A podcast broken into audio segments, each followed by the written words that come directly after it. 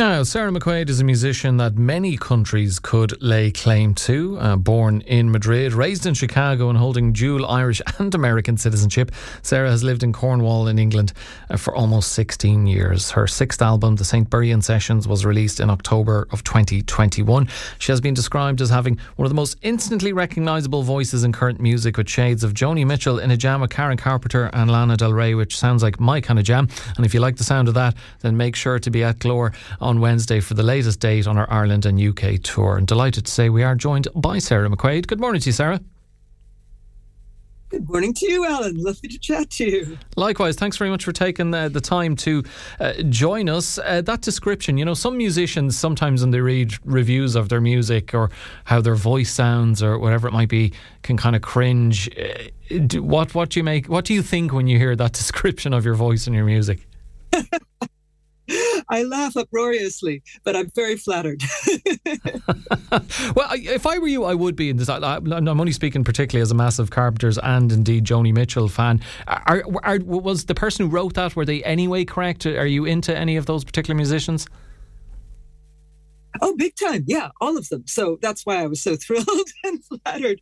I mean, I love Joni Mitchell and I, oh, Karen Carpenter, that voice, you know. And I love Lana Del Rey as well. And and I'm tremendously it's it's kind of nice because a lot of the time when I get compared to other artists, they always evoke the 60s. You know, I get told, oh, you sound like Carly Simon. Oh, you sound like Joni Mitchell. So it's really nice to actually be compared to, you know, somebody in the kind of current generation as well. I like that. Your background is uh, very uh, multicultural. Um, I, I, mentioned that you have Irish citizenship. Can you tell us a bit about that? Because you, you worked here for a number of years, and I mentioned the music press. You yourself were uh, you've turned from poacher to gamekeeper. I have indeed, yeah. I wrote for Hot Press for years and years when I was living in Ireland, and it was fantastic because it meant because I was doing reviews for both actually the Evening Herald as well as as Hot Press and writing columns and album reviews and everything. So I got to listen to loads of music, and I got to go to so many gigs. I mean, all kinds of music. I remember um, reviewing, I got to go and see James Brown. I got to go and see David Byrne twice, actually.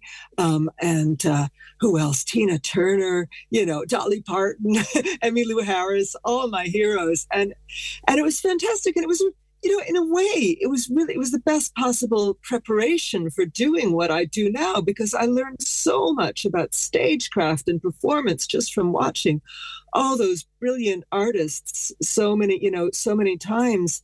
I mean i was going out to kind of at least one or two gigs a week in those days free and and and it went on i can't remember how many years. It was i lived in ireland for 13 years altogether and and then moved to cornwall and became a full-time musician back in 2007 so it was it was it was fantastic and i feel really lucky to have been able to do that. And those many years in Ireland and working for for as, as, a music critic, did you get an appreciation for that side of of the the music world? You know, there's that old cliche about uh, music critics being frustrated musicians. You you managed to uh, m- make the transition successfully to being a musician. Were you like were you harboring ambitions of being a musician even while you were a music critic?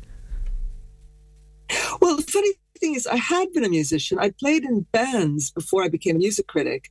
But then, you know, I had children and they were really small. And I just, I just didn't see music as an option that was open to me, do you know? And I, and I kind of thought for years, I thought, you know, because I'm a singer songwriter, and, and how many singer songwriters are there out there? Let's face it, there's so many.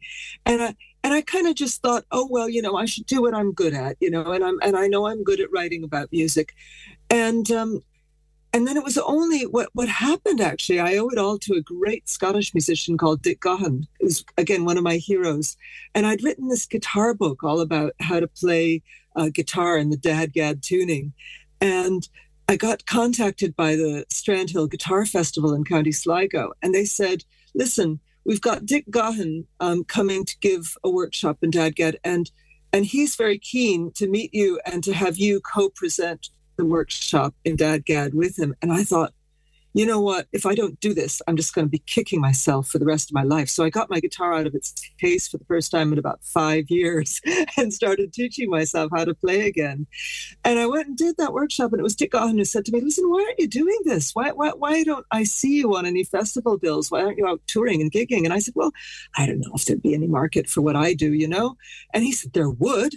He said, Trust me, there would. You should do it. And I thought, well, if Dick Gaughan thinks I can do it, maybe I can do it. And so I owe it all to him, really.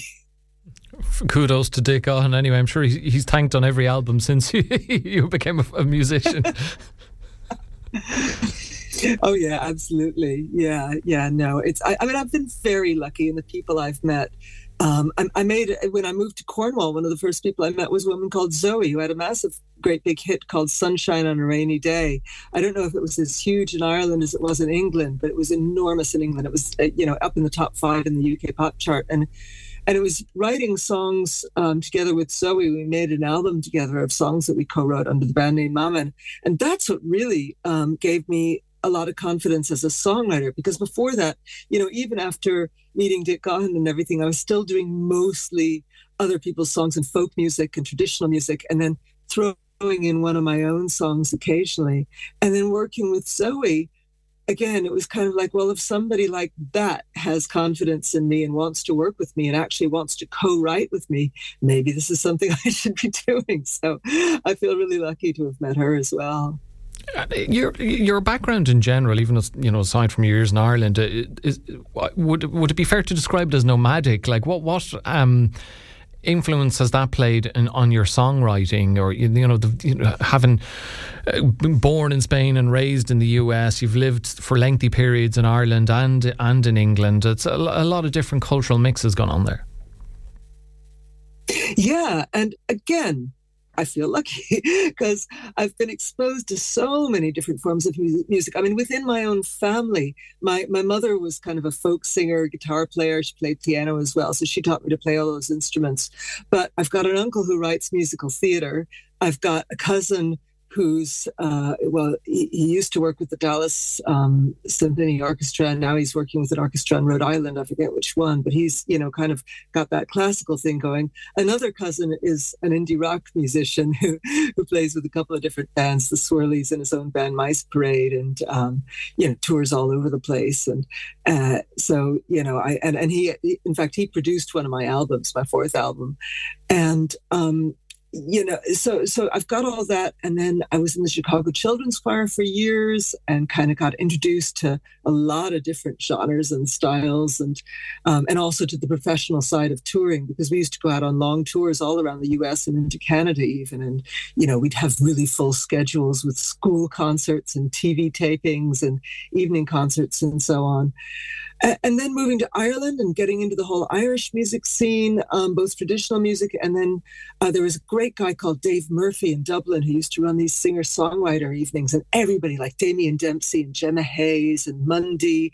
and Paddy Casey, you know, and and me, you know, we'd all get up and and do our do our couple of songs, you know, and I got to meet and Declan O'Rourke was in that as well, you know, and and all of us would be at the International Bar of uh, I think it was it Tuesday evenings at the International um, and you know, so again, got to meet so many people through that and be and be influenced by them. And then moving to cornwall as well which has a great music scene. A lot of musicians um, live down in cornwall. And uh, so yeah it, it, all and it all seeps in there you know And you're six albums in at this stage now, and the la- the last one, the St. Buryan Sessions, released during uh, COVID. Is this tour and a fairly extensive tour? You've, uh, like you're doing the Ireland UK kind of leg of it throughout this month and next month, and then March and April, it's uh, dates in Europe and uh, quite a lot of them. Is this your first real opportunity to, to tour that album, or did you make it out onto the road at all last year, Sarah?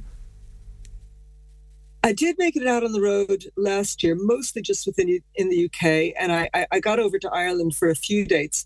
I have not been back to the continent since COVID hit. I, I, was actually in the middle of a German tour when it hit. I was in Berlin doing a gig, and we suddenly had to basically cancel the rest of the tour. And jump on a ferry and get back before the borders closed.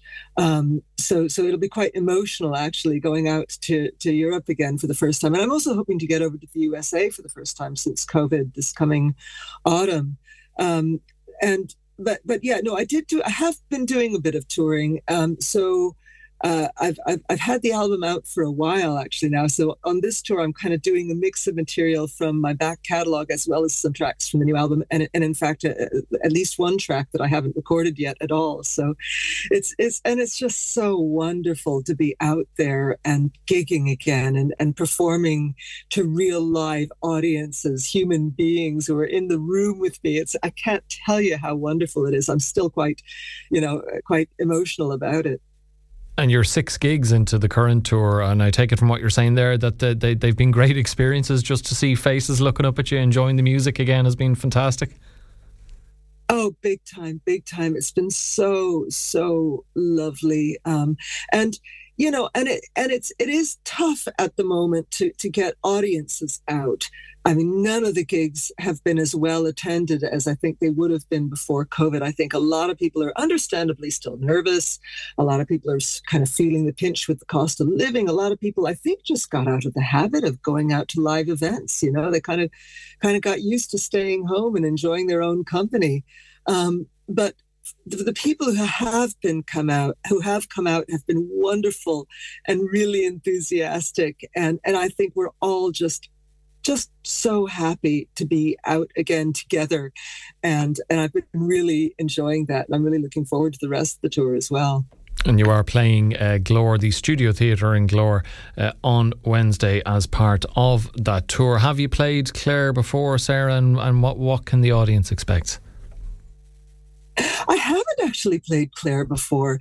Um, this is this is the first time, um, I, I, as far as I know. No, I think I might have done I, I, think I might have played it at a little folk club in Ennis years and years ago. I think when I was still living in Ireland, but it was just a few songs. I don't think I did a full gig there, to my recollection. So, and it, definitely my first time at, at Glór, and I'm excited about that because I know the venue. It's a lovely venue. I think back when I was still writing about music, I went to a gig there, and and it'll be nice to be in the studio theater, which is a nice intimate setting and I'll be playing a bunch of different instruments, um, acoustic and electric guitars, uh, piano or keyboard, depending on whether there's. I can't remember if the studio theater has a has a piano. I might just be playing my keyboard.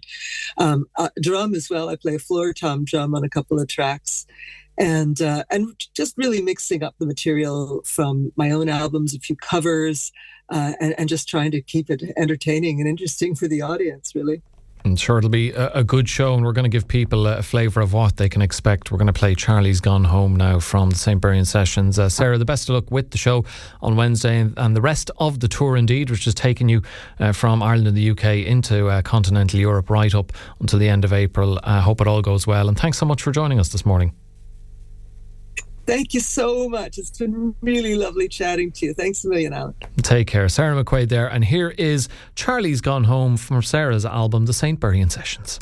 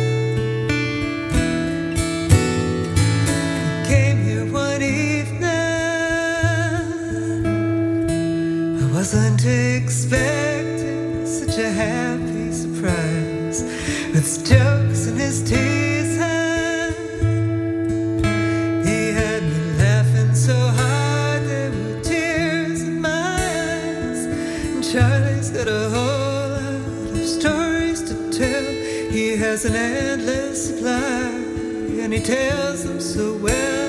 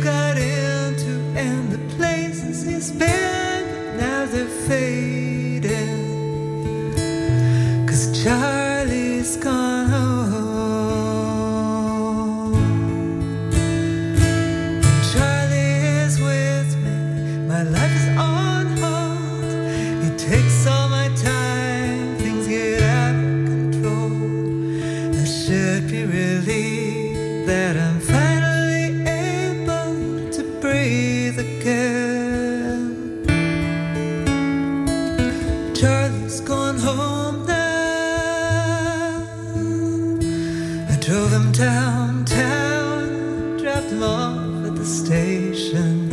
I'm sweeping the floors now, changing the sheets and organizing the kitchen. And the house is so quiet, it feels so strange. Only one hour, everything's changed. It seems so empty.